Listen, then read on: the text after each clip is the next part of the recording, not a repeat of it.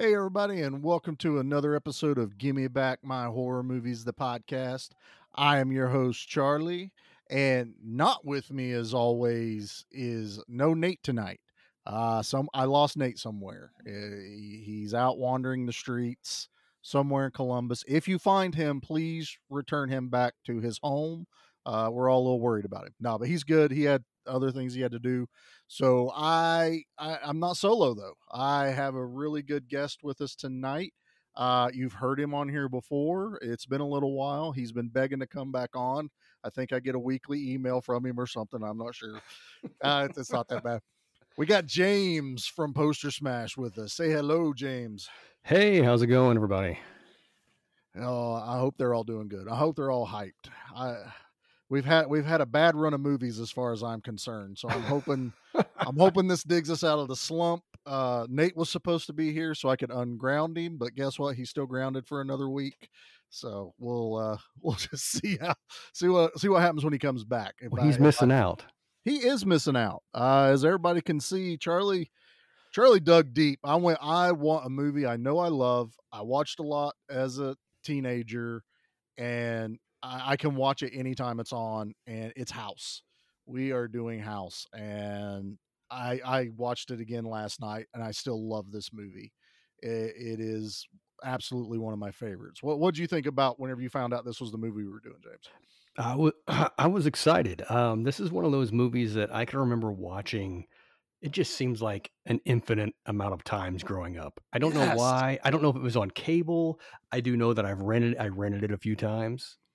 Um, but yeah, I just it was one of those movies that really, um, I, you know, even my my younger brother, um, him and I were talking. I just told him that I was going to be doing the podcast with you, and he was like, "Oh, you're going to talk about House?" And he goes, "You better talk about." And he started rattling stuff off, and I went, "You remember it too?" We, I mean, there's just stuff that sticks with you. it, uh, uh, we were we have a group chat with all the guys in Columbus, all our buddies and stuff like Mark and Cody, and I had sent over and I'm like, uh, yeah, we're doing House. Both of them immediately were like, "Are you talking this one?" And they're sharing the same pick, the VHS cover we all know, and they're like, "We watched it countless times." I don't know how many times me and my buddy Ben rented this this one and House Two. We always rented all the time, especially when we did those like five movies for five dollar Right. weeks. It was like, well, I want this one, this one. Uh, let's get the house movies again. I love those things. Uh, so yeah, I, I wanted a movie I knew I was going to enjoy. It's a cult classic as far as I'm concerned. I mean, I th- I think it's required watching in the horror community. If if you haven't seen this movie, it's important to watch it. It also falls into this weird comedy horror genre that it, okay, I'll admit it kind of is an acquired taste for some. You Right. got ones that they want that blood and guts and they want to be terrified and they don't want any silliness other than maybe a, a, a one-time gag. No, this is right up there with like uh brain dead slash dead alive, whatever you want to call it. The the Evil Dead, kind of more into the Evil Dead 2 and Army of Darkness kind of movies where they didn't take themselves serious in this No. and uh, and I love it. And it is also one of my favorite practical effect movies. And I, you know, and James knows we talked about it when he came on. And if anyone hasn't remembered, James was on because he did Witch House, and that thing's got a lot of steam going on in the uh, independent like film festivals going on right now. So we are keeping our eyes and ears open on that one right there. I'm making James all like, "Oh man, I didn't, I didn't know we were going to talk about that. Stop it."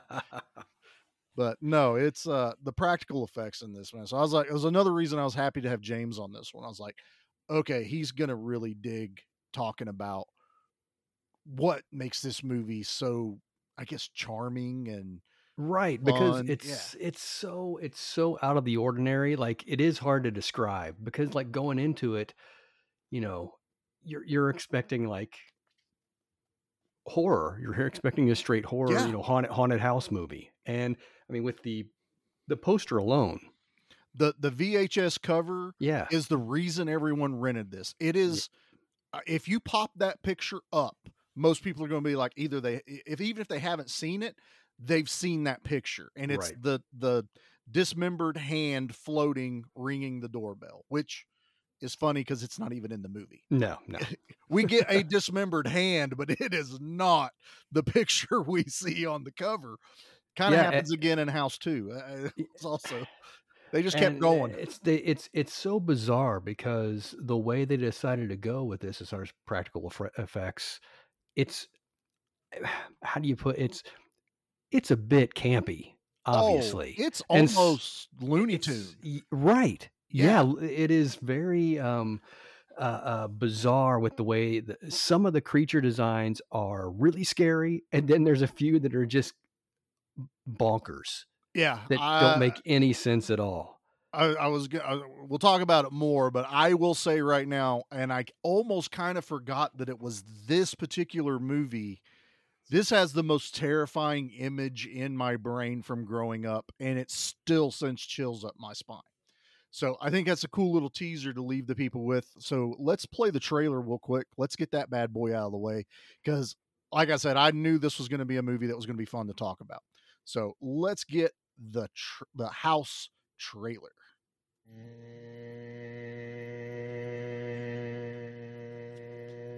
This is a house where no one should live. Roger Cobb has come here alone. But no one is ever alone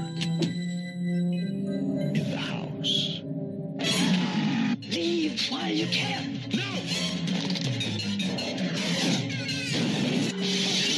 Sandy.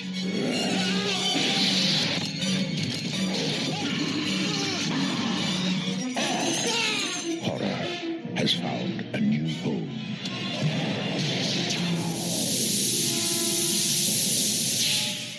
House.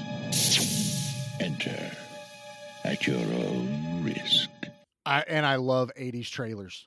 I it's a trailer voice guy in the horror movie genre, the whole, you know, don't watch this movie alone. Don't go into the house. You know, it, I love. I know I'm in in in for a treat. Also, that trailer does not set you up for what you're about to watch. No. Period. They make it out like it's a horror movie. They make it out like you're going to be scared shitless. You're going to sleep with the lights on and it's anything but that. Oh, Um, uh, yeah, and that's I think uh, you know, let's see here. You know, it came out in in '85, and I probably saw it maybe in '86. You know, when it I, I'm not sure what time it actually hit the DVD market. I mean, I mean the DVD. Come on, Uh-huh. VHS. Sorry, VHS. that's right. We're talking '80s. Um, you know, I We're don't know old, we're old men, James. It's okay. Gosh. I'm telling you. um, you know, I don't know when it hit uh, home video. Um, you know, if it's a year later or what, but I mean, I I saw this on cable. I saw I rented it, and so you know, uh, you're probably I'm probably looking at you know 12 years old, 13 years old. Yeah, I'm I'm thinking I was right around like 14 or 15 because that would be right Yeah. about the time me and my buddy Ben were hanging out, and we were we would sleep over. His dad or my dad would take us to go rent movies, and it was always you know like here's your five bucks, Right. make it count, and it would have been so mine would have had to been I think the sequel was the, the year after. So yeah, I would we would have rented these back to back because that's how they would have been right there on the shelf. It's like, oh, I want to I want to watch this one, and I, I get to watch the sequel. Uh, Spoiler alert: the sequel has nothing to do with the first movie whatsoever, other than the poster. That's it. That all they did was change it. Instead of ringing the doorbell, it has a key to the house. That's the only difference the hand is doing on the poster for the sequel. Yeah, and you Um, know, it's been so long. I mean, I watched House 1 so many times and I know I've watched House 2, but like now I'm I'm intrigued. I need to go back and rewatch it now that I've I did watch, Oh. you know, this one again. And and it's it was so much fun. It brought back a lot of memories and and you know, I can I had a really close uh, buddy of mine that we watched this a ton of times together and I mean, I remember you know, first off, he was uh, very obsessed with um, the, the Vietnam War uh, movies, you know, Platoon and Full Metal Yeah, Jacket, and, yep. and and and so you've got this movie that kind of, and we both like horror movies, and then you got this movie that comes out, and it's it's kind of this combination of uh, of horror, and then it's got this kind of wraparound story of his nightmares that are, you know, uh, the Vietnam War Yeah. I- and, and so I can remember watching this with my buddy, and and Big Ben was was just that character. You know, not to jump too far ahead, but the look of him fine. at the end oh, was something that just stuck with me forever because he was so cool. When you saw that, it didn't matter if it's a full rubber mask and suit. no. When he steps in, you're just like, "Oh yeah, that's awesome! I want that." and suit." and and there's a fun thing about that, and I'll save it till we get to the end about that. Well, I'll say about Big Ben as as a child of the 80s and 90s. So about the time I was watching this, I grew up watching Night Court. yes, I knew who Richard Moll was. right. It was Bull, and he was the Gentle Giant. He was all this stuff on the show, and then I watch him in House, and I'm like, holy shit, this guy's you know. Not quite the badass when I'm watching it now, Right. but as a kid i'm like oh i i think a lot of the the, the underlying thing of this movie as children i don't think a lot of us caught it this movie is 100% about uh, ptsd right. they they tried to touch on something because it was 1980 1981 before it was even really recognized as an issue mainly Right. from vietnam vets so then we started getting the movies like first blood and you know we got the vietnam era movies and this one tried to blend it into horror because i guess it was real horror you know dealing with Right. war dealing with all that let's tell I do know that the original screenwriter, um, before uh, I can't think of his uh, Fred Dekker took over. This movie was supposed to be dark as shit, like straight up horror movie. right. It was it was you know supposed to be everything that really what the trailer and the cover of the movie was supposed to in uh, invoke. That's what the movie was supposed to be. And they said as they got into the pre-production and the new writer came on, they were like, "Nah, it it we got to go different. We got to go lighter." Um, I'll talk about one of my one of my probably only issues really with this movie that now watching it, I'll I'll preface that as watching it as 42 years old and understanding so much more about the movie. I hadn't watched this movie since the 90s. I'll admit, I don't think I had actually sat down and watched House since like 97. Yeah. I I mean, come on. I mean, but I knew it. I almost knew this movie by heart. Jackie's Right. watching it with me, and she's like, she goes, I don't know if I've seen this, and I'm like, oh, I've seen it a lot. You know, this is you know, this is a favorite. This is everyone has to watch House. But we don't have we don't have Nate to do our three sentence synopsis. So I think what I can do is this one's fairly simple. We can just do a real kind of quick synopsis about the movie. Kind of you know, again, if you haven't watched this movie, watch it. Uh, we're going to spoil it as we talk about it. Um, I think everyone listening to the show has probably watched House. I, I would almost make that bet in Vegas that you know at least ninety percent of our listeners have seen it.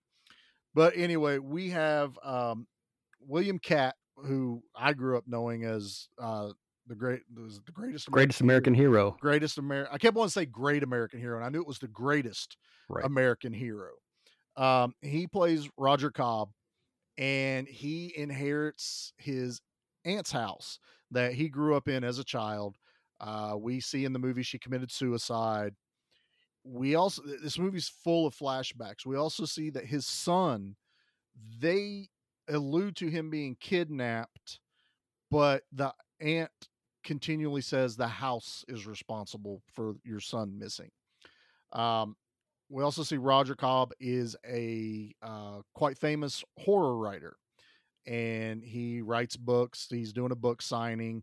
Everyone keeps asking him about his next book, and it is going to be about his time in Vietnam. He is a Vietnam War veteran, uh, married to a uh, movie star wife, and, uh, but I'm I'm stretching movie star. I think it was more soap opera I think so. Yeah. they were trying to make it out on there. Uh, so obviously the the loss of their son has strained their marriage. Um, then his aunt commits suicide. he inherit he gets the house basically. It goes up for sale. He decides, you know what? I need to write my book. I need a quiet place to go do it. I'm going to go write it in the house. I'm not going to sell it. He stays in the house, and basically, I'll live. I'll leave it from there as we, as we talk. But the house kind of becomes the character in the movie from that point on. So that's our quick kind of rundown. Writer who's a Vietnam vet trying to write a new book. Son's missing. The house is haunted, essentially. So Right. There. Yeah, and it's got it's got a great you know uh, a, a, great little cast. I mean, in this as far as you know being eighty five, I mean, you look at this cast and you're it was it, it was kind of this. Uh, uh, you know, you said you've already said Night Court with Yeah. Richard Moll, and we knew that. And then you see George Wendt Yep, from Cheers. Cheers. and then you've got William Katt from Greatest American Hero. Yep. And and I, you're seeing these characters, and I'm like, I mean, I know as a kid, I knew all three of them, and all of Oh, a yeah. sudden they're in one horror movie together, and you're like, oh, this is going to be great. And you know, then the kind of the weirdness of you know George Wendt's you know nosy neighbor character, and Uh-huh. then seeing Richard Moll being Big Ben as kind of this mouthy.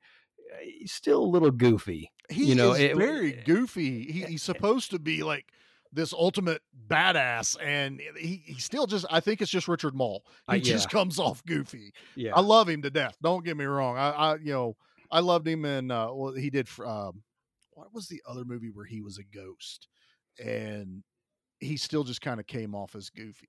Oh, it was the scary movies. Oh, the scary movies, yeah. Yeah. he played like the guy that owned the house, and yeah, it was. I think it was a whole scene with like Tori Spelling or one of the nine hundred two one zero curls running around in there. But uh, and now I'm watching it, and the same thing. I'm like, I I remembered all those, but then I see people like Mindy Sterling, Right. who was in the Austin Powers, and she's got like uh, it's a blink and you miss it cameo. Right. Um, his wife Tanya, Mary Stävin, she's a Bond girl. right. know, I was I'm- shocked. I, I looked, I mean, I, you know, wa- watching it recently, I was like, I know I recognize her, but I don't know what from. So I had to pull her up and look, and I'm like, oh my gosh, she's a Bond girl. Yep. It, it it's just, and that's the '80s, man. That was the '80s. And I'll I'll, I'll only going to spoil one thing for you since you're going to go watch House Two. Um, there's another Cheers actor in that one. I do remember that. That's the one thing I do remember about a house yeah Is uh, House One and House Two. Both of it happens in a house, and they both get a cast member from Cheers. So that's I guess how they linked it all together. Right. but no, it's uh and talking about links, I, I really want to bring this up. So this movie was directed by Steve Miner, and a lot of people are like, oh, "Does that name sound familiar?"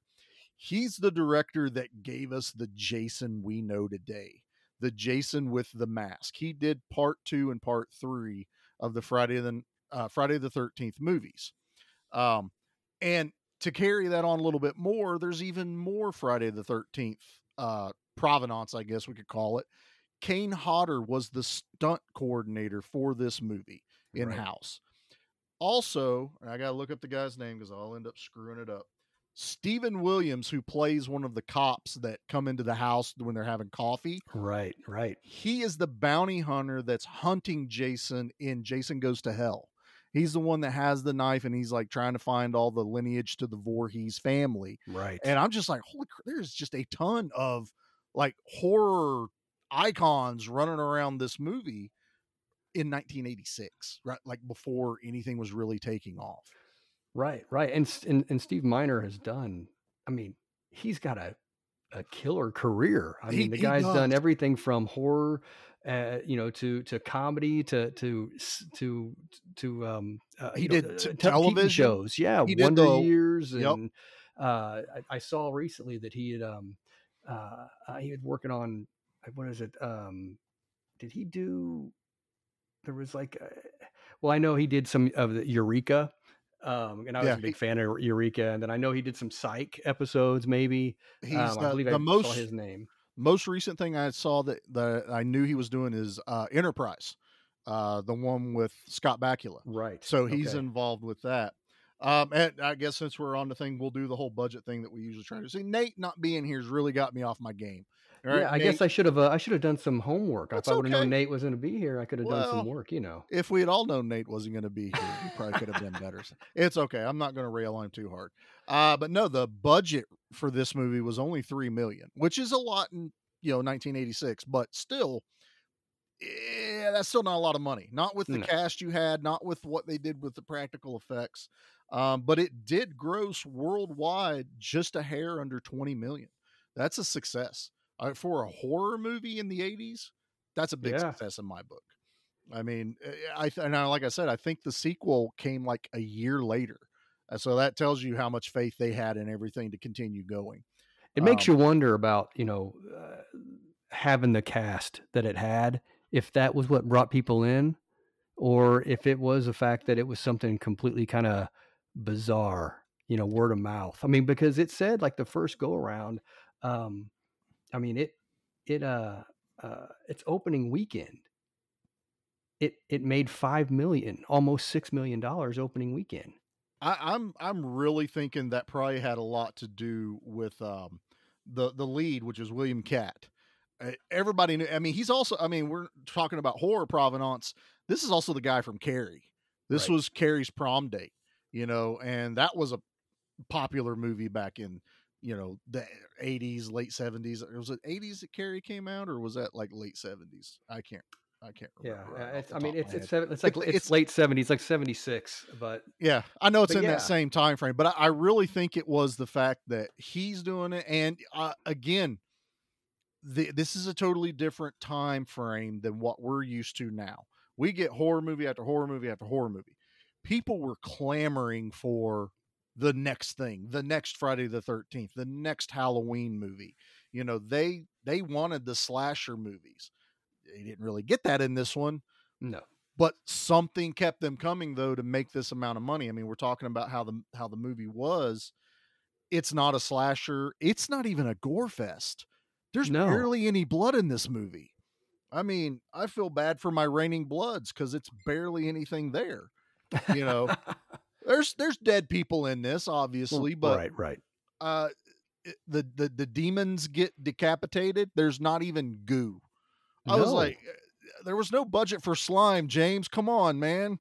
Yeah, they, they need to spend a little bit more of that three million on some uh, blood and guts. For You us. know how important that is to the budget for these horror movies, man. You gotta have some slime, some blood.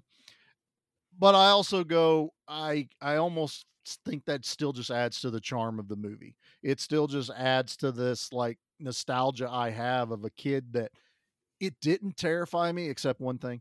Uh, And yeah, I'm going to keep teasing that until we actually talk about it.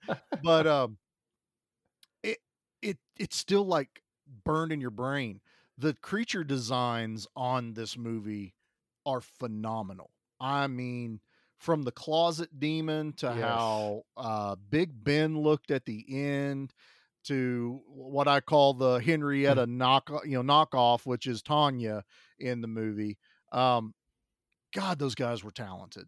That closet demon is the closet demon. looking. Yeah, it is. It is something else. And if you watch this, you haven't watched it for a while, pause it. Pause it when it pops out. You, as a kid, I had no idea that thing had like multiple faces, had like multiple body parts coming off of it. I had no clue. Now I get to watch it on. I watch it on Amazon Prime because Yep. it's on there now. You know, if you so if you have Prime, you can watch it. Um, not cost anything other than your Prime membership. But uh, it's beautiful. It's super clear. I love the transfer. It still kind of hurts when I watch my old movies though in high def. It takes some of the mystery away. Eh, a little bit. Yeah, I can see that. Uh, you know, the flying garden tools don't quite hold up as well as I remember. You know that Uh, was funny because I mean that was the one thing I was looking when I was watching. I was like, I re- that scene was coming up, and I started chuckling to myself because I remember it's so Looney Tunes when he runs out the door and it's like thump thump thump thump thump. You know they It- all come, and then I- later on they knock on the door. They knock on Yeah. the door. they're like waiting they're like hanging out and the, uh, there's there's one thing in this movie that i think everyone remembers and it is still one of my favorite gags is the swordfish the Yeah. swordfish coming to life i mean as soon as those stupid billy bass singing things came out and they were like this huge craze i'm like i want one as a swordfish i just want it to come back to life just like in house because that's immediately what it reminded me of. Yeah. you know, and, and I know it's the second one where everything comes to life. but Right, This one, it's the fish, man. I'm like, I love it, and I it, to still watching it. It's one of my favorite gags in the movie. Oh, Is well, when that, that- fish comes to life. That little eyeball starts to slowly turn to watch him when he's walking away. and it looked me up. That's the one thing that actually looked gooey. Like Yeah. I'm sure it was just because they lubed it so it would move freely, but it still looked wet. And I was like, this is great stuff. And yeah, everybody, we're gonna gush about this movie. That's why I picked this. I'm tired of being drugged through the muck of movies, and I wanted a movie that I could giggle and just be excited about to talk about. You know, Um, I, I talking about that, yeah, and and kind of jumping back to uh, William Katt. You know, not that he hasn't had a successful career because he Yeah. has, but you know, watching this and and and seeing him not only he being funny as well as you know action, Yes. you know, and I mean he I you were just waiting, and he's he was physically fit. You know, I'm I'm looking at him going, I'm kind of surprised that he didn't get a little more into the mainstream. You know, maybe it's by choice. Who knows? You And- know, I don't know all- much about his career, but, I- but I don't either. he's Unfortunately, he was he's a great actor. I, I 100% agree. You're bringing up points that I I was talking about watching it last night with my wife because it's so hilarious. There's a point where he comes out of the house with the deepest V cut sweater I've ever seen in my entire life. It's almost V cut to his belly button. And I'm like, ooh, where do I get that? Jackie's like, you don't have the body for that. I love you, honey, but no. I was like, oh well. I also don't have the curly hair that he has to pull that stuff off. You know, I'm but but no, but you're talking about. I think that was another thing about this movie. I, I forgot how much action is in this movie.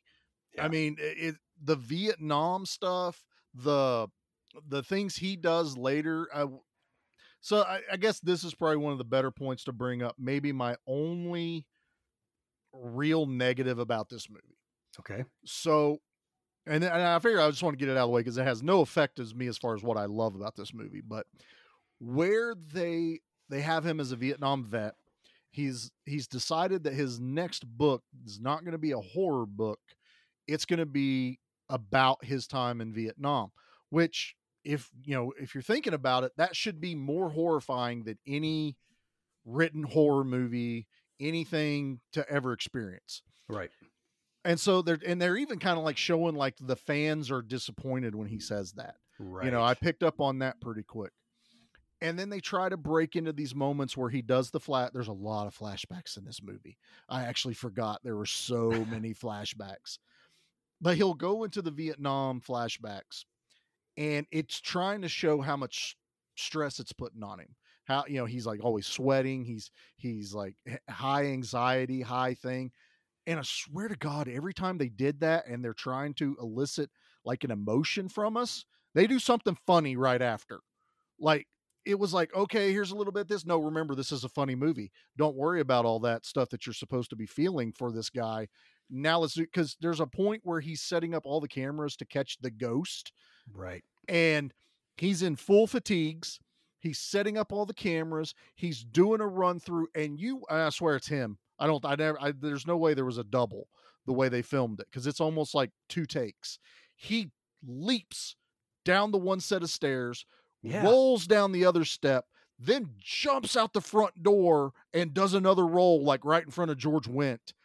And he's like out of breath and look, and he has the goggles and everything on, and he looks at George Wendt and he's like, "Hi," and I'm just like, "Yep, there's the comedy." I I I- I have a hard time believing this guy was a nom and is dealing with the amount of stress that I'm supposed to believe he's dealing with. Eh, They do the same thing with when the uh, the neighbor's kid goes missing. He's in this like deep dream, and he's like stressed. He's sweating when he wakes up, and then it turns into the most insane Looney Tune scene I've ever seen in a horror movie from that point. But that's my only negative.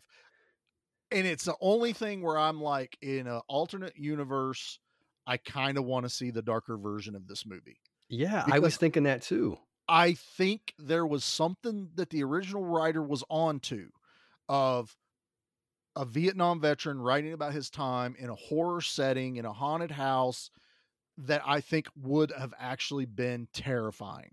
I really, really would have loved to have seen that movie.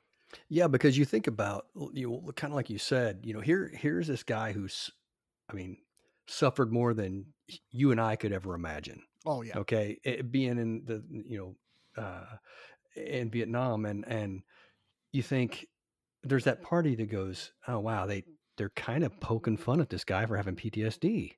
yeah, You know, so uh, you know, thinking it that way, that's why you got to keep your, I got to keep my step back so I can just en- enjoy it for what it is. Well, You know, because that you know that kind of stuff gets in the way if we start overthinking stuff. But, eh, oh, but yeah, I did, I did think about that when I was watching it currently. Well, see, you I'm know- watch, I'm watching it going as a kid. All that went over my head. Right. Hundred percent. It was some dudes playing GI Joe and then monsters, and it's the greatest thing ever. As a 42 year old man watching this who loves action movies and loves Rambo and stuff like that, I'm watching this going, damn, they uh they tried, and I, if there is a failure in this movie, it's only that. It's only Right. the fact that they they gave me a a glimpse of something I thought could have been truly terrifying. And then they went, no, we don't want. And I think that's what scared them off. I really think it was rewritten because they they realized how dark it was going to be, and I think it actually scared them off of doing it. Right. And it sucks Yeah. because I really want that movie now. James, James, we know people. Y- y- I'll, I'll, I'll see what I can do about that. See what you can do. Pull some strings. You know people. Way Yeah, up. right. you know just tell brian it has something to do with uh hp lovecraft Well, you know, it's funny watching it this go around. The sequence with the um, uh, uh, uh, um, uh, the mirror in the bathroom. yes The first thing I thought of was it felt like now that I've been a little more, I'm a little more knowledgeable about H.P. Lovecraft. mm-hmm. uh, you know, thanks to Witch House um, and, and whatnot, you know, and watching From Beyond, you know, uh, because of the show. yes Yes. Um, you're welcome and, i uh, told you it was good yes, but watching that sequence in the bathroom, I'm all I can think about is that is otherworldly. That is kind of Lovecraftian, if you will, because the tentacles come through, and then once he gets in there, it's a void. It's a black Yep. nothingness, and to me, that is even that is that's scary. that is probably one of the most terrifying scenes in the movie and I, I i got i got that that when that one tentacle jumps out and grabs his arm that Right. felt so much like movies like the void and you know like you said from beyond it has all that like creatures coming from someplace we can't perceive and are Right. reaching out to you i totally got those vibes in this movie um and uh, like i said this movie just dances on some horror greatness which i think adds to the charm of the movie but as now as like i guess we could call ourselves seasoned horror movie fans we also go oh you could have done so much more when the aunt hangs herself in the ghost scene right, right. you know, we see her hanging which i thought was probably the most twisted thing they could do yeah. to that poor grocery delivery boy I do love I do love that he actually says, "Ma'am, it's grocery delivery boy." I'm sitting there going, that is right. We had Uber Eats before it was a thing. You could get your groceries delivered by the local grocer. You know, the bag boy would usually run it on his way home. And they make that kid walk in and see this lady just hanging from the light fixture. I was like, that's eh, messed up. that and kid's he's gone. gone. He's gone. But no, the, the whole scene where he like sees her again and she's Mhm. talking to him and she just steps right up, puts the noose on, drops and fades away. I'm I'm still like watching that scene going, that is truly terrifying. That is Yeah. that would really mess you up. And then he goes and brushes his teeth and goes to bed. You know, yeah, was- right. he kept doing that. It's like this house is messing with you, and he's just like, oh nope, time to go brush my teeth. And I am I I am so warped by horror movies that uh, because I hadn't watched this since the '90s, I swore he like transforms in the mirror. but I know I'm I- remembering Poltergeist. Poltergeist, yeah. but I'm like, I swore, but the mirror comes back, and that's why they're Right. foreshadowing it so much. But in my warped brain, I'm waiting for him to turn into a zombie. Uh, Uh, you know, Something, yeah. yeah, they did. Uh, Treat Williams did it in Dead Heat. Yep. You know, when he turns into that. So I, again, I'm warped. I, I'm, I know what I want now, and I got to remember this was 1986. They're still writing the book. This is this is now a chapter in classic horror, as far as I'm concerned Right. you know it is so good so so good but uh let's see so we've done the synopsis on it we've talked quite a bit on let's let's do let's do what our favorite parts of the movie was unless you got something you want to mention before we jump ahead too far Well, all I was going to say, when we were talking about the H.P. Lovecraft, uh, I thought it was Yeah. interesting um, that when I was doing some research on this before the show, um, the cinematographer, uh, his name was uh, Mac Ahlberg. Mhm. He was the cinematographer for Reanimator and From Beyond. that makes a lot of sense Yeah, he's he did quite a bit. I mean, he also did Beverly Hills Cop three, uh, you know, Striking Distance. Um, all good movie I, I don't care what anyone says beverly hills cop 3 has its charm it's not a Right. good movie but it's watchable right, right. uh, he was the director of photography on Deep Star Six. I Uh, love that movie, and we will be doing that on the show. I guarantee. That and, was. and you'll like this too, Ghoulies.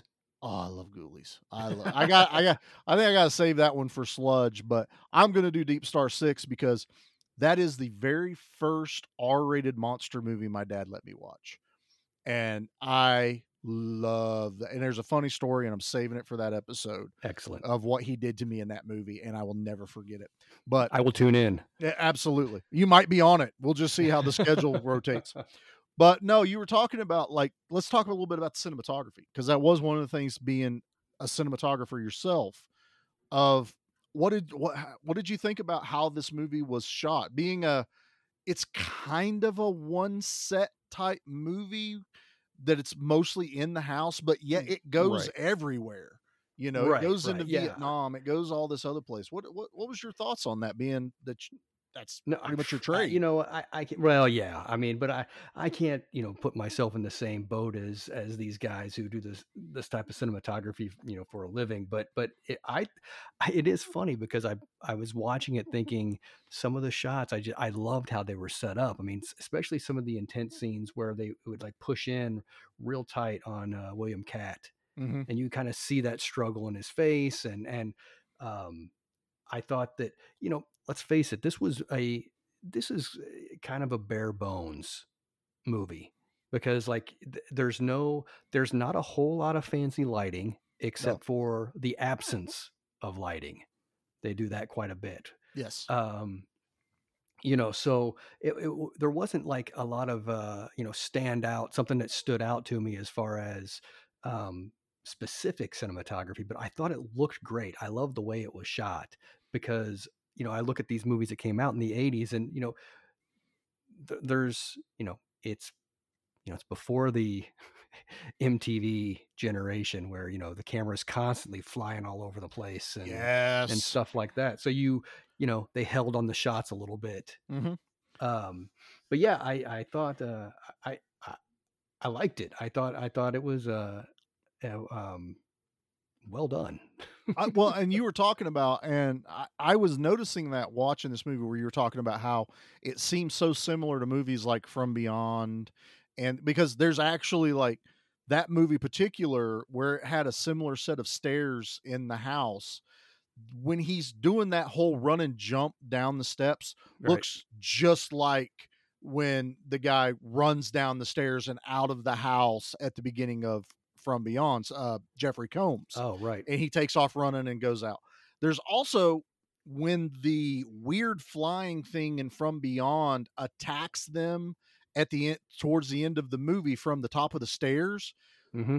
I swear it looks almost like the thing that's flying around in the void when William Katt's hanging by the rope, only we get to see it more close up. You know, it kind of Right. has that feel of this this thing flying at your face and just missing you. It also leads into probably the one of the most hysterical scenes in the movie, and I still laugh my ass off every time it happens. is when the demon steals his shotgun, then it cuts away from the shot of him to the darkness, and the demon comes flying in and does like a Western rifle flip right and shoots the rope. I to this Yeah. day I laugh every time because you're just not expecting it. It's one of those holy shit they did that moments. That thing is a gunslinger from the good, the bad, the ugly, and shoots the rope and, and Right. it falls. Love it. Love Yeah, that scene. It's hilarious because when I was talking to my brother, he that's the scene that he brought up. He was like, "Oh, you you got to talk about the big bat with the skull face in the in the void." And I'm like, "Yes." And it's cool looking too. I love it's it's so The design is great. Okay. I know I teased it enough. I think we're at a good point we can talk about because we talked about the closet monster, which Right. is terrifying looking. Uh, Richard Moll, who plays Big Ben, and I was going to tell you that is not a rubber suit. Oh, is that makeup? Full on makeup? That's a puppet. That was full on puppet. It took 15 puppeteers to do that one. So it's not Richard Moll in a mask. It's not anyone in a mask. That was total puppetry. And I Well, love now. Now I second of it. did hear. I I did hear for the close ups. It's actually that might be like there is some shots Yeah, directly of the face. because you can see his eye Yeah. behind the mask, and you can actually see where it connects, where It- they've actually got it around his lips. So whatever they were doing, the close up of him talking. His mouth's Yeah. not moving correctly. I did see that, Yeah. but the part where he's like coming down the steps and then the part where they shove the uh, grenade in his abdomen, Yeah, all puppet. I did not know that. They That's had a- amazing. A full Big Ben running around. Okay. No, the one thing in this movie that has terrified me since I was a kid, I still had images of this and forgot it was this movie, was when he's babysitting the little boy, which is the most ridiculous thing that would never happen right. in the history of happening anywhere. I don't care if it's the 80s. My wife is yelling at the television, going, That is that is the dumbest thing ever someone could do. And that's the neighbor drops off her like four year old son to a stranger. to a stranger who just moved in next door to babysit him and give him a bath, give him all this. I'm like, no. I thought it was weird that his excuse for why he was chasing the kid around the house in the bathroom. I'm like, that sounds weird. It should have sounded weird back then, but I'll let it slide. Not let's give the kid a bath. Anyway, the scene where he has the flashback and the kid was supposed to be asleep on the couch and he's missing and he's chasing him through the house and you see these little glimpses of something running down there. He gets upstairs to the hallway and you see its face and it's supposed to be these ghoul kids. The face on those things terrify me to no end.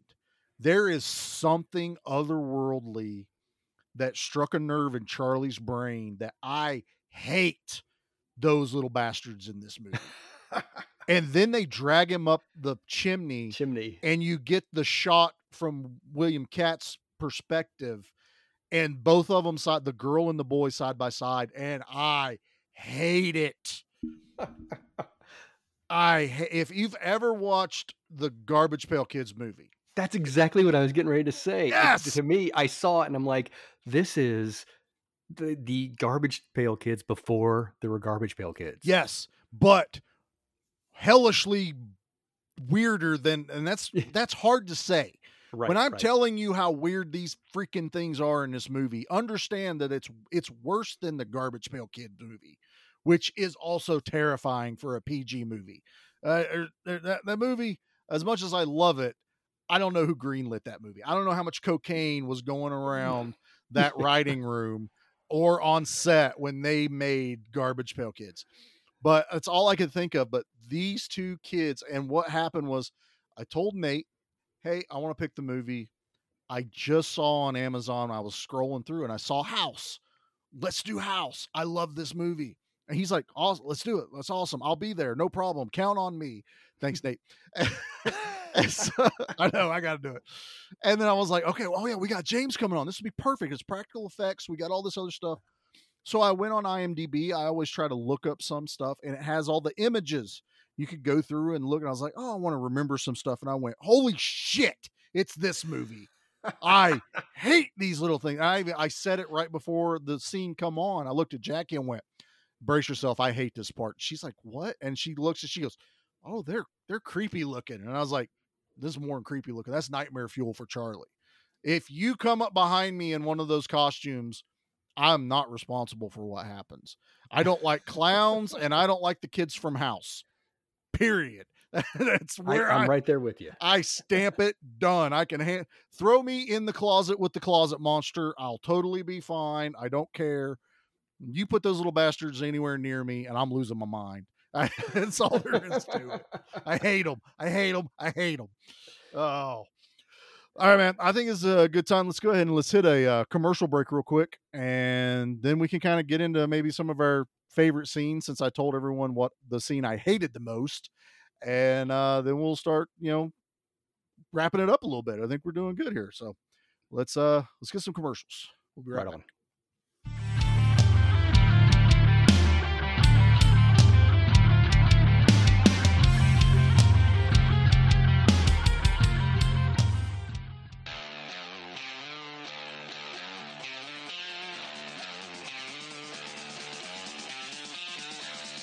Hey, this is the one man gold mine, the one man enterprise of professional wrestling and all entertainment, Flynn Hendricks. And you better believe when I'm looking for a good podcast to listen to, I go to my own. I go to the I Know You Hear Me podcast hosted by me, Flynn Hendricks. that is such a fresh perspective for how you should look at life too. Like I just I love that. And then when I'm feeling spooky, I go to my other podcast, Tales from the Haunt, where myself, I want my head shoved inside a 15 pound silicone mask. More, you know, I want to have a bucket of sweat coming off me at the end of the night. than just Jeff. Dogs don't lay eggs, Flynn. I hate you so much. talk to other scare actors about what it takes to get into the world of scare acting. So if you're curious about how people became professional wrestlers, actors, prioritized their mental health, became entrepreneurs, avoided burnout, or got into scare acting, you need to go check out I Know You Hear Me and Tales from the Haunt, available on all podcasting platforms. And I know you hear me.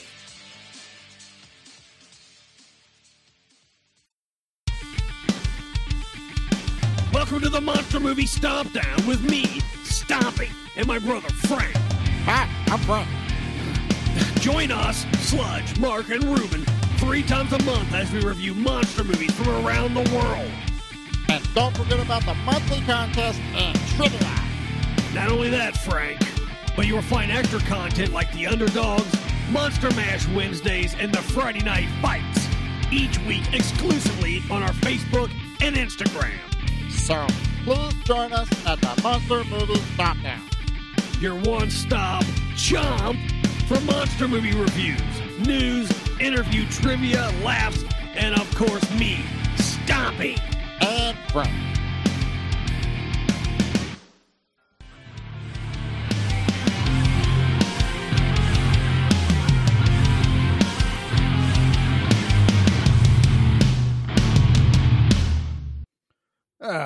Still got some fresh commercials there, so everyone's not tired of hearing the same old commercial we play over and over again.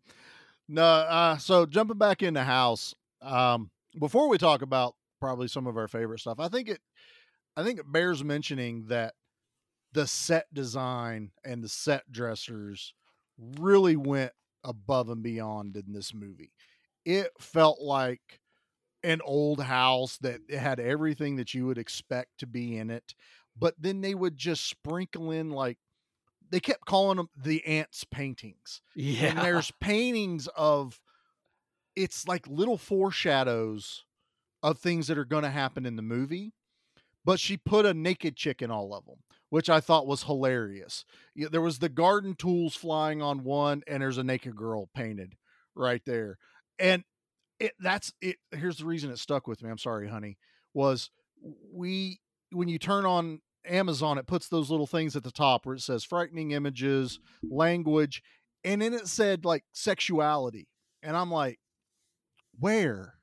Where would Right. anything I know the neighbor when she's in the pool is in, you know, a, a one piece and right. they they hover for a while camera wise but i'm also like that's that's nothing we saw that on television we saw that on Right. miami vice you know it, it was it I realized it was there was like painted naked women in some of the paintings in the house and people would keep stopping at them and go it's that's an interesting painting Right. Everybody, every character that came into the house had something to say. So this, aunt was an artist, huh? Oh, I loved it. And you know, the, I also loved the the whole George Wendt. It's in the trailer, but George Wendt putting his foot in his mouth uh Oh, when he first yes. meets uh Rob, and he's he's like, uh, "Oh yeah, you bought the house? Yeah, yeah, I'm, I'm moving in here." And he goes, "Man, the last lady that lived here was a bitch. I hated her. She was she was hell on wheels. All this stuff just." And William Catch just like, "Yeah, keep going." Dig that hole a little bit more. Eh, yeah, she was my aunt. Oh, greatest lady ever. She was fantastic. Loved her. Heart of gold. Heart of gold. You want to come over for dinner while you know you and your family? I was just the writing on that was spectacular. The way they worked back and forth off each other, you know, that that was good comedy writing right there. But you know, I- there was that's that is you know that I think it's funny because there's a couple of the scenes as far as you know favorites go, and it it happens to be some of the comedy writing. You know the uh, the I remember as a kid laughing at the scene with um uh Big Ben and he's got the M60 and he's like just blowing holes through the house Mhm. and he runs out of ammo and he's like I'm back from the dead and I run out of ammo. I love and he, that. and he throws the gun down and uh, I mean I love that line and I I do speaking of the uh the neighbor in the pool uh I love watching her I mean I love watching no no I love that scene when she walks up and he's got the trash bag full of stuff and the whole time they're having a conversation he's kicking the hand and trying to push it back into the bag Yeah. and then he's beating it with the shovel when she's not looking and it's so goofy and cartoony and he pulls it off and i just thought i just i love those kind of goofiness the goofiness about it and that I think that's kind of the thing about like I wish I I wish I either knew more about what he did or if he didn't do more his ability to sell that to me like he's like profusely sweating he's trying to keep their attention on him while he's like stomping this hand that's grabbing his ankle he you know and it, it it's the most audacious circumstance he is carrying obviously this gigantic bag of the demon Tanya, which uh, we'll talk about that in a second because it's still watching it again. I'm like, I I almost forget that none of that's real, basically, till the end of the movie. But and he drops it, and she goes, "Oh, planting a sapling," and I'm like, "Oh, what?" freaking sapling on the planet earth was ever that big and and i know that's the joke and to the point where he realizes he goes i can't dig a hole big enough for this. I'm going to cut the body up into pieces Right. and bury it in a ton like 20 little mounds in the yard of dirt not put the grass back. It's yep this is good. I'm proud of what i just did. It- no one's going to suspect nobody expects anything yeah uh, uh, that that's the insanity of this movie that's the well that makes you think that makes you think like you know and on another another level now you wonder just how much was actually in his head because you know they he he doesn't find her body.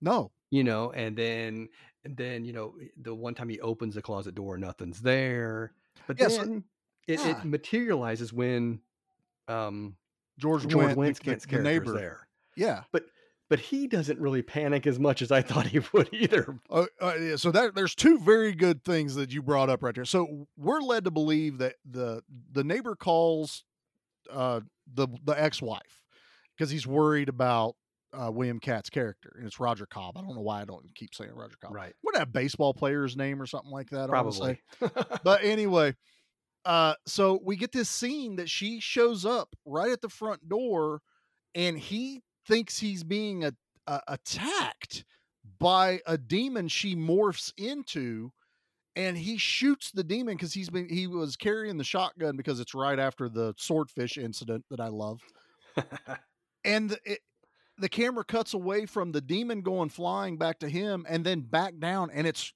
it's his wife, it's his ex-wife laying there with a gunshot wound in her stomach. And A, my wife goes, There'd be a hole for her. Where's all the blood? where's all this? Because he just picks her up. There's no blood on the porch. He stuffs her in the closet. That's when we get the the cops come in and you know they're looking around and it's like there's there's nothing really there. He the door keeps opening to the closet, so it's very comedic. Every time Yes. the cops would come near it, the door with the dead body would open and he'd like distract them. We also get them going, that's an interesting painting. You know, and it was another Yes. naked lady one. And he goes back and the body's not there. But then he hears the noise upstairs and the the Tanya demon, which is grotesque. I swear Yeah. it looks like the Henrietta from the Evil Dead movies. Um, it, it really, does, you know, that whole kind of like feel to it. Honestly, if you told me Sam Raimi was involved in this movie, I'd believe you. That's that's kind of how it felt. You know, the the creature designs kind of work with that. And you know, he fights the demon, then he buries it outside. Spoiler alert: later on in the movie, the ex-wife shows up. So, what what was in his head? Right. know, what was real and what, what wasn't? was the real, what was not. Actually real. Yeah, Because later on, he sees the dog with the severed hand. yeah. and he chases the dog and it ends up on the kid's back he flushes it down the toilet but you don't know was that all in his head Yeah, no one like the hand is on the back of the little kid when the neighbor brings him over, and it uh, it is the hugest, rubberiest hand. rubbery looking hand It was almost as big as the kid, like it's covering his entire back, and it's like there's no way no one not didn't notice that, and so eh, that's. But you're right. I was actually thinking that I'm like, is is can everyone see it? But then we get the scene with George Wendt where he's like, "There's a raccoon in the closet. There's a raccoon. It's big. Right. It's the size of a Saint, Saint Bernard. Oh, the Cujo of raccoons." I was like, again, the comedy writing and timing between these two, gold. I loved them together. And so he's got the spear gun. He's got to shoot the what he's telling him is the raccoon, but we all know it's the closet monster. We're all expecting him to open the door, and there's nothing right nothing. Right. Like he was, he even goes, "Don't shoot me." You know that you're like, okay, this is going to be funny. The demon comes running out of the closet. George Wendt doesn't know what to do, and this is the part where uh, William Katt gets sucked into the the other dimension, right and he's in Vietnam. What's weird though is George Wendt just witnessed a demon come flying out of a closet. His new friend gets sucked into a closet with nothing there. So his plan was uh, go get some alcohol and some whiskey and go to sleep in the same room and wait for something else to happen. right right I, again, I didn't know. I was like, who is still staying in this house? Uh, uh, Roger Cobb, you know, William Katt is sleeping in his kid's old bedroom that is still set up. Exa- okay.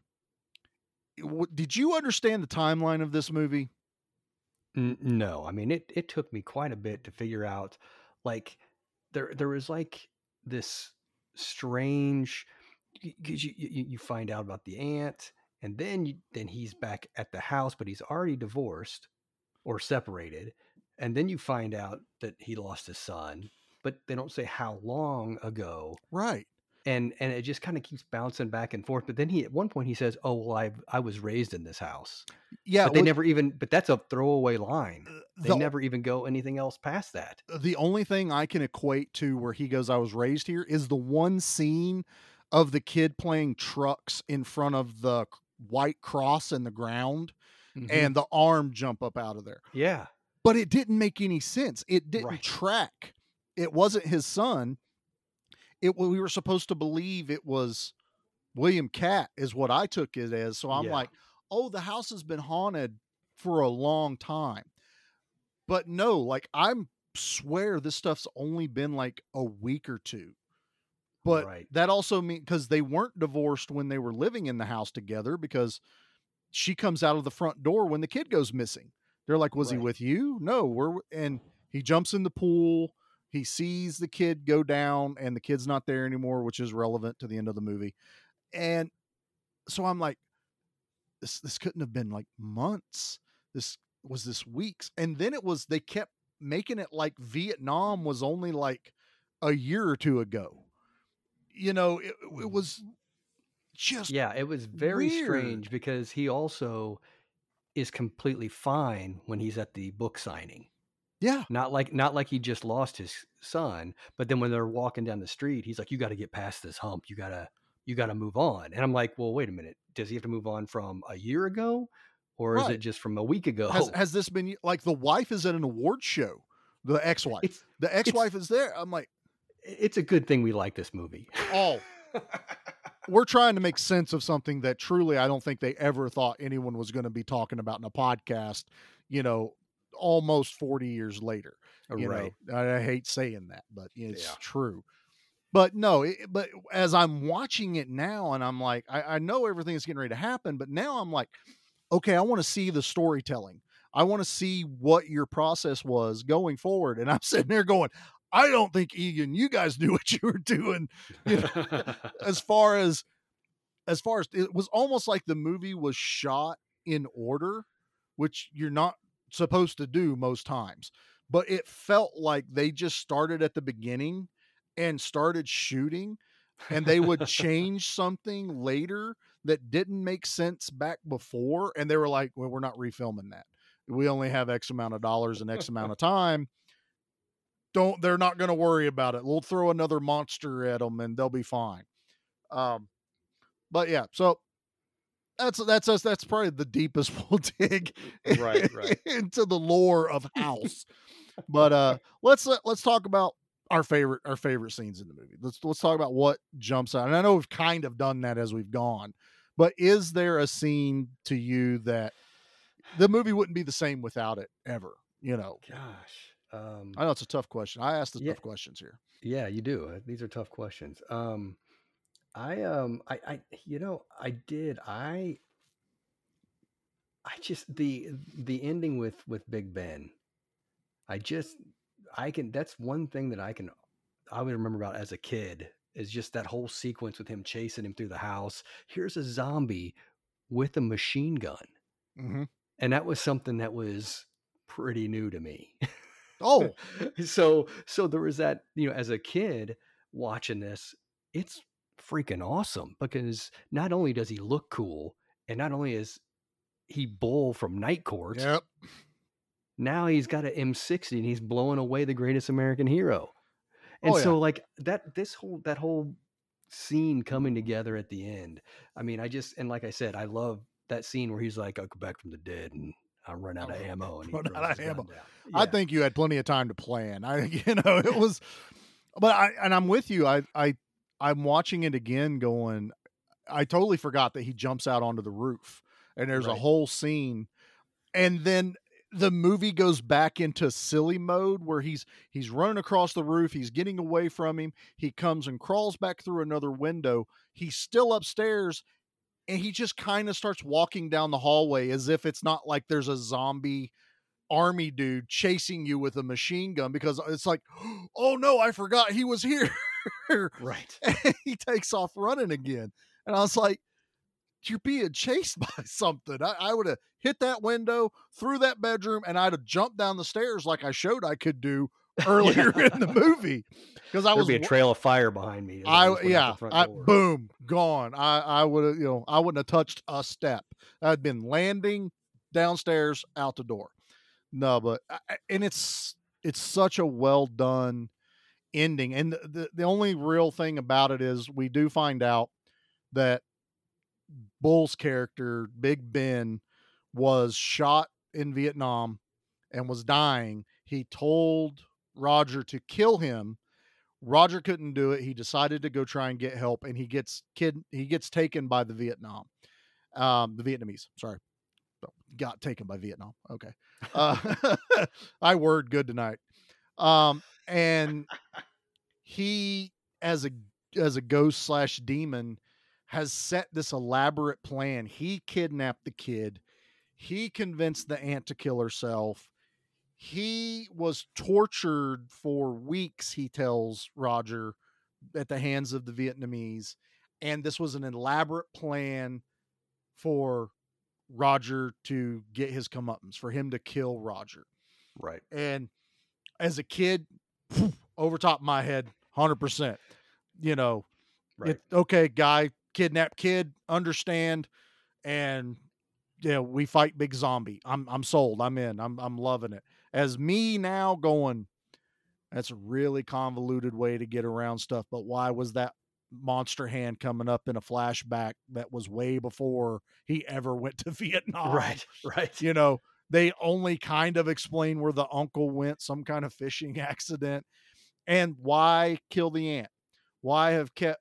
Why have them Well- living in the house?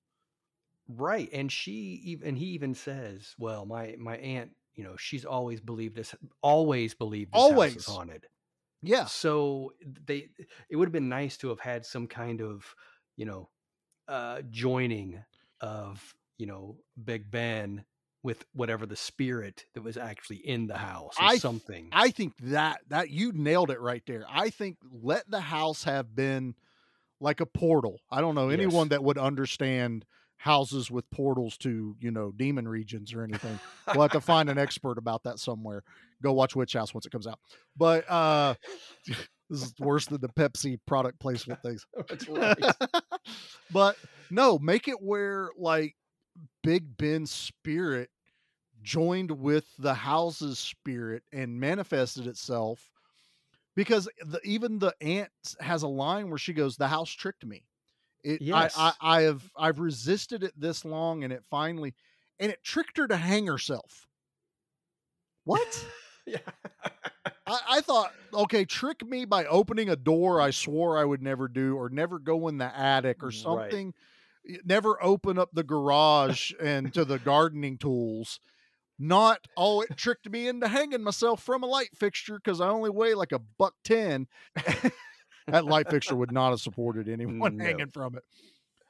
But that's yeah, where I- that's eh, you know, th- it, like I said, it's a good thing we like the movie because Yeah. the script is is got its plot holes, but it's just so much fun and it's nostalgia. That's what it is. I Oh, mean, this is nostalgia drug heavy. If you were our age watching this growing up, nothing's better than House. I can watch there, there's always a place for Nightmare on Elm Street. There's always a place for Friday the 13th. Our classic slashers will always be there. But if I'm going to tell you like my top 10 horror movies, House is up there. oh yeah, House and House 2. And guess what? House 2 is PG 13, and I still count it way up there as far as horror movies. You know, I've seen House 2 more than House 1, and I've Oh. seen this movie a lot. Oh. When you watch it again, James, I'm, I guarantee you, you'll be like, oh, I get it. I, it, it, Yeah. it is more in line with a child's mind and what we thought of as funny, like Saturday morning cartoons, but still trying to be like scary, like Goosebumps or Right. those uh, scary stories to tell in the dark. right. Like I'd let my 12 year old daughter watch House 2. That's we let her watch Child's Play last last year. She was she was infatuated with Chucky yeah. and she wanted to do it for Halloween, all this other stuff. So we let her watch it, and I was like, okay, it's fine. And I'm now I'm I'm rewatching this, going. The only reason this movie is R is because they drop a ton of cuss words in it. They drop the f Right. bomb constantly. There's references. Number two, let your kids watch it. If you want to introduce your kid to a horror movie, House Two, the second story. You know, love it. Uh, House Three is not House Three. It's called The Horror Show. Uh, it has nothing to do with. Okay, House Two has nothing to do with House One, except it happens in a house and we get a Cheers character. House Three, they went darker, almost like an anthology kind of thing, where it's Lance Henriksen being chased by James Byron, and it's almost like uh, if you've ever seen Shocker, or um, Mhm. there's another one that it's similar to where a killer dies but comes back as a ghost and hunts the guy down. Then House Four brings William Katt and his family back. Really? Yeah. And I won't I- I won't spoil anything for that one. It's not great, but it's a house movie. I feel like everyone should watch the house movies. right. I that's one I didn't even know existed. Well, growing up, I had House One, House Two, and it was like mid '90s. House Four was out, and me and my buddy Ben and anyone we talked to were like, "Where's House Three? there's no House 3? Why does it jump? Because in the United States, they released House 3 as the horror show. Overseas, it was House 3. Ah, So okay. you would hear murmurs that, oh, it was only released over here. The same movie, different title, um, and different cover. It didn't have the hand, it didn't have anything. It was a totally different. They didn't they didn't want it associated with the house movies for some reason. Hmm. I don't know if they they wanted because of how campy these went and they wanted to go more slasher movie. They Yeah. didn't want that like someone like us probably watching it going, the crap am I watching? This doesn't make any sense. This isn't a house movie. Right. Anyway, I, I went way off the Yeah, rails on that. But you know, there's a little bit of history for the house. I don't know we'll ever cover three or four. We're gonna cover two. I, I, I it's a disservice if I don't ever bring I honestly should have done this as a double feature. But Oh yeah. we really would have needed Nate to get that extra little level of digging into it. But Absolutely. I think we're doing pretty good for one house movie, uh, for, for one story. You know, it's going good. Um, so the the Big Ben was your favorite. yeah. What about, what about you? What about you? Oh, I'm I'm kind of like you, where I'm sitting here going, man, I've talked about like some like my favorite now, and it's funny, has nothing to do with the movie itself, but the kid playing with He-Man figures. As a 42 year old man, I'm yelling, he's got buzz off. Yes. Holy crap, he's got battle armor Skeletor. He gets ready to tuck him in and he's carrying a superpower Superman. And I'm just I'm rattling the toys off. My wife's like shaking her head looking at me. I mean, we all know Charlie's Well- surrounded by toys. But as of uh, now, my favorite scene is watching the kid play with vintage action figures. Um, but no, I think I think my favorite my favorite scene in the movie is probably when he does set up the cameras to try and capture the demon Mhm. and he has everything elaborately set up he has everything ready to go and he does the jump down the stairs which still to this day i i adore that whole that whole stunt sequence is amazing right. and I swear it's him. It, it, it looks the camera kind of like follows him jump down, and it's his face. So I'm I'm saying he did his own stunts mostly. But that whole scene, he's wearing the goggles. His interaction with George, knee sliding. knee out to the slide. He's excited. He's like, yeah. And George Wendt standing there. And I'm also, as a 42 year old guy, going, was George Wendt letting his dog shit in his yard? Yes, I thought the same thing. okay, it's not just me because I'm like, that's kind of a dick move right there, man. You're just, I understand you didn't like the aunt, but it's not her house anymore. but favorite scene would be that because it's the very GI Joe. It, you could see yourself as a 12 year old reenacting Yes. that. Absolutely. But again, now when I watch the movie, I, I as a whole movie, I realize how much I love everything of it, even its even its flaws right. even the wire work gardening tools that knock on the door that you know that save him you know he ducks Yeah. and they stab themselves into the demon that's chasing him around right. Right. Uh, but and they're just waiting he shuts the door and they, they stop and he opens it and they're like oh hey it's you again and flies out that's that's the feel of this movie was watching Wiley Coyote do things, watching Bugs Bunny like ah he went that way. You know, yeah, they do that in the uh, the garden shed, where Yeah. they, the uh, the guy shoots the the harpoon gun and Oh, almost I hits him, Forgot about and that. then doesn't even. Say, he goes, "Oops." That's all he says is "Oops." And again, a testament to William Katt and how he played this character. The realtor goes, oops, and starts talking about the painting. William Katt's death staring this guy the entire scene. Like, Yeah. are you not going to acknowledge what you just about did to me with a harpoon? And he just Right. keeps his eyes focused on him. And I'm like, I'm loving what William Katt's done in this movie. I, you know, aside from where I wish they would have delved darker, is where I think the failings come from because I didn't believe him being tormented because they would try to do that and then it was fine. Even the Vietnam scenes, it's like it's obviously rubber plants. It's Yes. obviously bad set. Bull um Big Ben has a skull drawn on his helmet and chicken drumsticks as the crossbones in front of his helmet. And I couldn't stop looking at that. I'm like, they really just shoved chicken drumsticks to make the skull and crossbones, you know. and, and, you know, you're trying to believe William Katt as a hardened Vietnam veteran, and he's too pretty boy. He's too Yeah. even in those scenes. It's like I'm I'm not buying this at all, not even a little bit. I might believe Richard Moll, but he, again, like you said, he he he can't not kind of come off as goofy or a lovable giant. You know, you Right. just I can't believe him being. I almost would rather him had been more like um, what is that? Thirteen Ghosts, the Juggernaut. That yes. that just immense towering power full of rage i kind of wish they could have got a little bit of that into richard moll not mm-hmm. not gi joe meets bull from night court that's kind of what we got but Right. Yeah. and i'm not again i'm not disparaging him i love it you know like you said it's one of the best lines in the movie you know where he runs out of ammo i love it to death but yeah i, I love the movie i think i don't know if i've said that yet as I, as I love it. And I don't I don't want to keep beating the horse or anything like that. But anything we haven't talked about that's come to your mind talking about this movie at all? no, I don't. I don't think so. I think. uh I think we've touched on everything. I just, uh, you know, it was, it's, this is that special time, that, that mid 80s, you know, at least for us, for this Yeah. generation, you know, I, you know, I'm, I'm a few years older than you, but, but still, it's, it's that, it's so much nostalgia.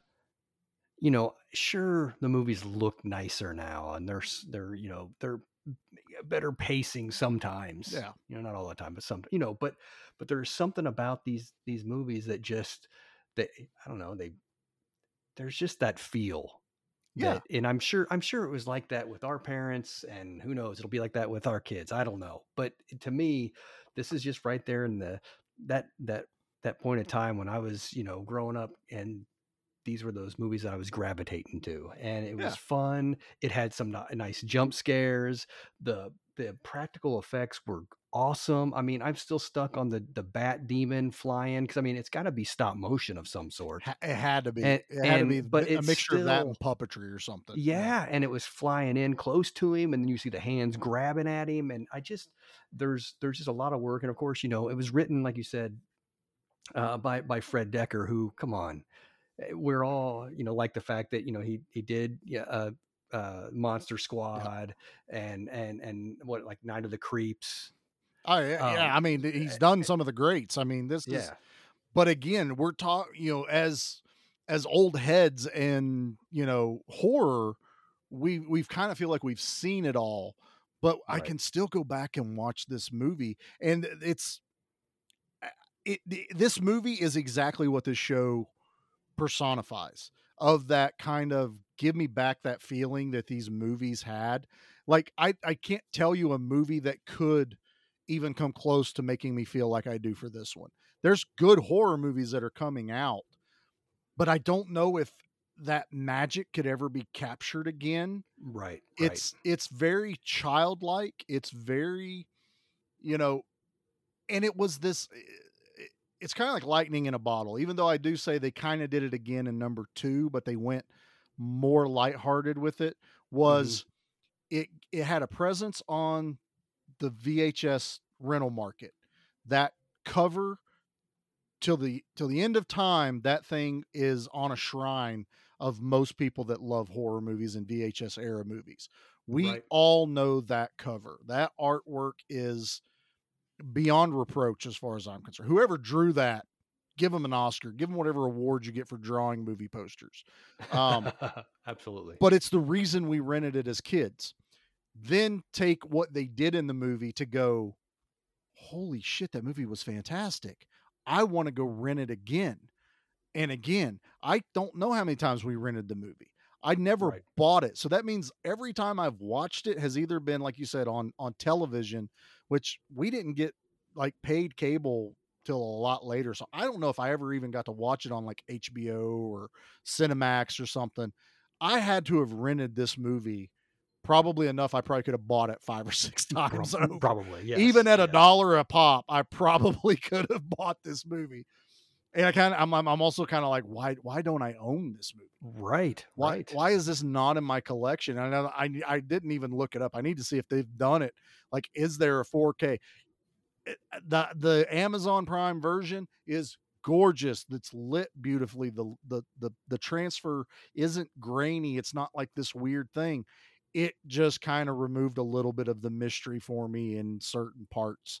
You know, where you're Right. like, uh, also I'm watching it on a 65 inch television, not the you know 20 inch yeah, regular television. We, are we old. stop it, James. We're not that old. We are that old. Nate's the baby of the group, and he's in his 30s. So Right. you know what what can we do? But no, the nos- nostalgia is a hell of a drug, and if you want a, a hellacious fix, House House is a movie to watch. Period. Go if you've never seen it, please go watch it. If you have seen it, watch it again. It's never a bad time to watch House. Uh, that's all there is to it. So let's uh let's knock out some uh raining blood because some people did die in this movie. So let's do that.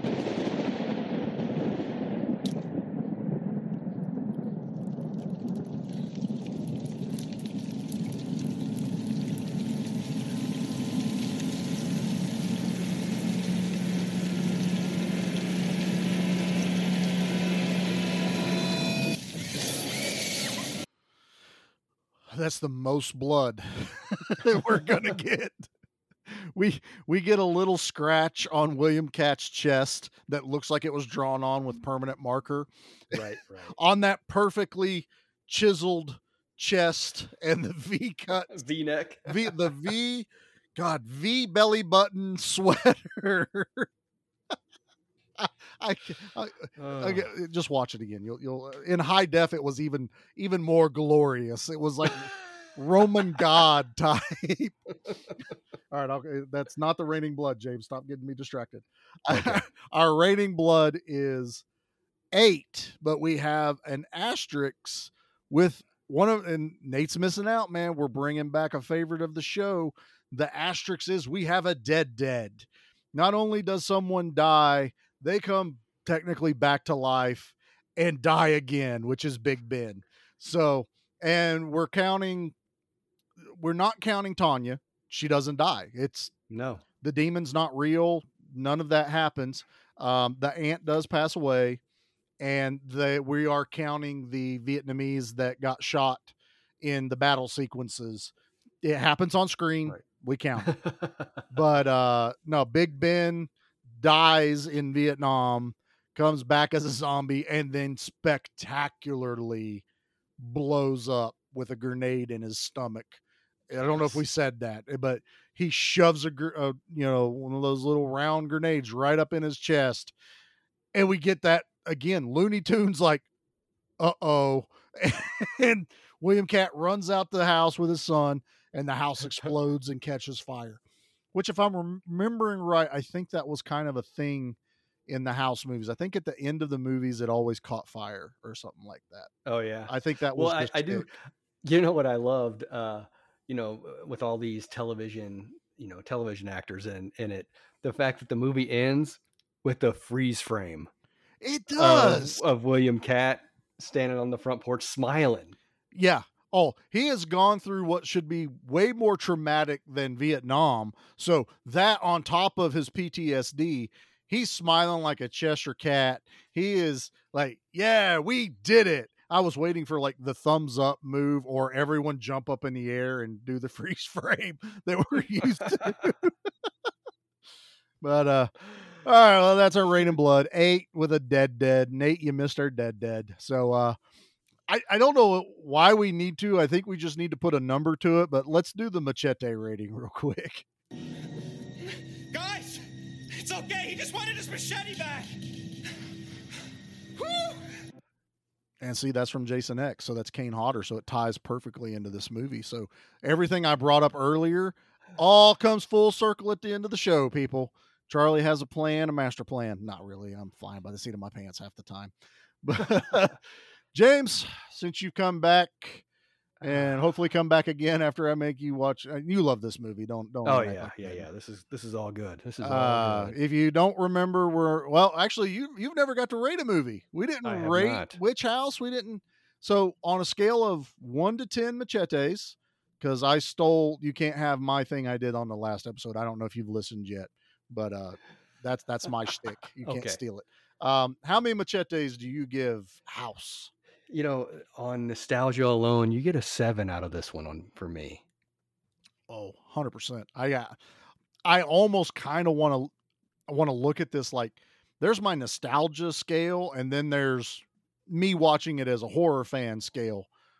Really not that different. I, I I I think nostalgia wise, I, I'm seven and a half. I think not that I'm purposely trying to be just that little bit above you, but I had thought about Right. it and I was like, I would love to say eh, if you again, this is that ask 12 year old Charlie, this would have been like a nine and a half all day long. Right. And now I'm looking at it going, okay, some some things didn't hold up right. I wish they'd have done something different, but nostalgia still plays a huge deal. It's seven and a half machetes for me. It's got its it's got its flaws, but again, Right. I think it just adds to, especially if you grew up with it, it just adds more to the charm that, bes- despite its flaws, we're watching it with a smile on our face. I Right. mean, I have to imagine you're just like, I love this. Uh, you know, just remembering scenes, remembering being a kid, watching this, going, "Oh my god, I love this." Oh, I remember that now because I was doing that last night. I was just like, I, I I think Jackie should record me one night watching a movie I actually love. Like she'd have done it during Beastmaster, it would have just been nothing but me and smiling and getting like all excited when things happen. But this one, I'm probably the same. Like I didn't have my phone in my hand. I, I didn't. I was watching the movie. I was just. I was in it, which is why I was able to, I guess, pick apart the story a little more than I probably Right, should have, right. because I'm I'm too far in. I'm like, that was amazing. Why did that happen?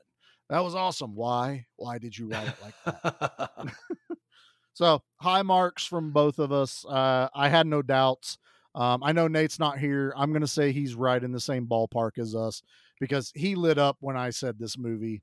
He was visibly disappointed when he re- looked at his calendar and went, "Damn it, you said this night, didn't you?" And I said, "Yes, I did. Um, quite a while back ago, I did." but that's okay. We'll forgive him. He's he, he's a trooper. He shows up. But uh, yeah, I, I don't I don't I don't think there's anything else we can say about the movie. James, what do you think? no, I really appreciate you uh, having me on. It's been a blast. I enjoy doing it. So hopefully you'll have me back sometime and Oh, absolutely. we'll do it again. Absolutely. As long as my rambling didn't run you off, and I, I it's where I found that I do kind of like that three person conversation at times, Yeah. especially when a movie warrants it. Um, it's just getting a little bit more perspective and conversation. But I think we nailed it. Best episode we've ever done, as far as I'm concerned. Nate's not here. Excellent. Best episode ever. Uh, if anyone has anything to say about it, uh, I won't read the email. It's fine. so we're what we got. Have a seat.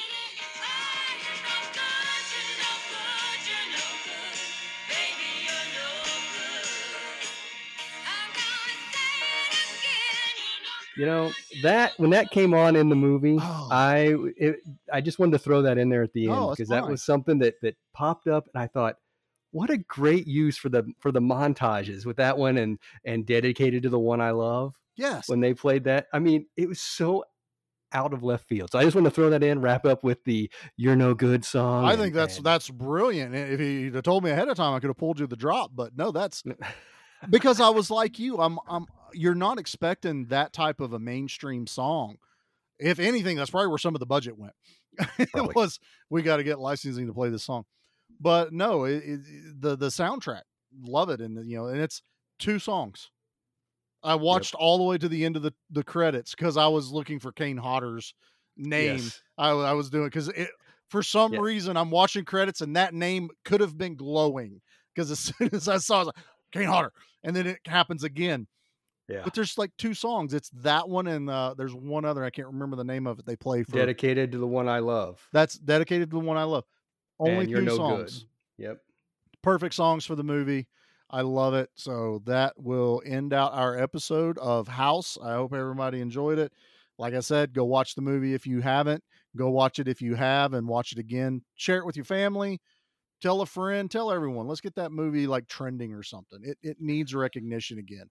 But uh let's uh let's just give thanks to uh, all our network brothers, everyone that you heard in the commercial. We got the I Know You Hear Me podcast with Flynn Hendricks, uh, Tales from the Haunt with Flynn and just Jeff. We have Monster Movie Stomp Down. You heard the Frank and Stompy commercial. That's going to be a fun little bit that's happening. Uh, I'm excited to see where it goes. Sludge is always coming up with these wild ideas. I also got a messenger message of something he ordered that came in the mail today that he'll be sharing soon uh, on his group page. So looking forward to that. You'll love it. Uh, good beer, bad movie night. Uh, Pete, you heard Pete on the last episode and how much he loves to torment me with movies he picks. Um, uh, he's on. Uh, he's on, he's not allowed to pick a movie for a while. I haven't decided how long he's grounded, but he is he is now grounded. Nate's ungrounded. I'm putting that out there. No more hashtag free Nate. Nate's free. He's not even here, and I freed him. That's how this works. Uh, we have uh, "Give Me Back My Pro Wrestling." The they're on episode three or four. Should have uh, a couple interview episodes drop by the time this comes out. So give those guys a listen. Uh, everywhere you find us, you know, on Facebook, Instagram, we are always sharing everyone else's things. I feel like there's so many other shows. I almost feel like I'm missing one, but I'm pretty sure it's just the action show, which is this one. Um, poster smash. We need posters, James. I know. James, you're I'm, I'm a slacking. little behind. I'm slacking. Man, I need I need uh I need material. I need to share it. But uh, like I said earlier, Witch House is making waves in the horror community, man. You can't deny it. It is winning awards. It's getting accepted into multiple film festivals. That has to be amazing for you guys. Yeah, yeah. It's it's been uh, been a fun ride. Oh, absolutely. And I, I can't wait for the flight. I've seen the movie. I can't wait till it comes out and we can actually talk about the movie. That's Right. that's the only thing about seeing these movies early is I can't really talk about it all that much. You guys got to dig a little bit deeper as you guys went on uh, Sludge's show, Monster Movie Stomp yeah, Down. yeah. We talked a little bit more about it on his show, just bits and pieces. but Yeah, no, you guys didn't spoil anything, and I was I was surprised because I knew it got close. It, got, close a couple it times. It got close. I was like, "Ah, I don't know. That might have should have been edited, but okay, you, you dodged it. But no, if you haven't checked out that one, go check out the interview over there that they do with Sludge over at Monster Movie Stomp Down. Um, James and Bobby's doing some awesome stuff. Hopefully, some more things will come down the pipe. We will see where that goes. Uh, you can reach us at email gmbmampod at gmail.com. Um, thank you to everyone Mountain Empire Comics, Johnson City, and Bristol, Diane and Rob. Love you guys, big supporters of our show. Uh, we'll have conventions coming up that we'll be doing, so we'll have more information as that drops. And that I think that's it. If I forgot somebody, I'm sorry. I'll get you on the next one. Um, but I'm tired. James is probably tired of listening to me ramble. And we we miss Nate. Nate come back home. We don't know how long he'll be gone. He'll be back the next episode. It- it- he's fine. It's it's all good. James, thanks for coming on the show, man. Thanks for having me, man. Appreciate you. I'm I'm but I am gonna you gotta you gotta get us out on the word because Nate usually gets us out on the good word. You pick a good word to get us out on. Solid. Hail to the king, baby.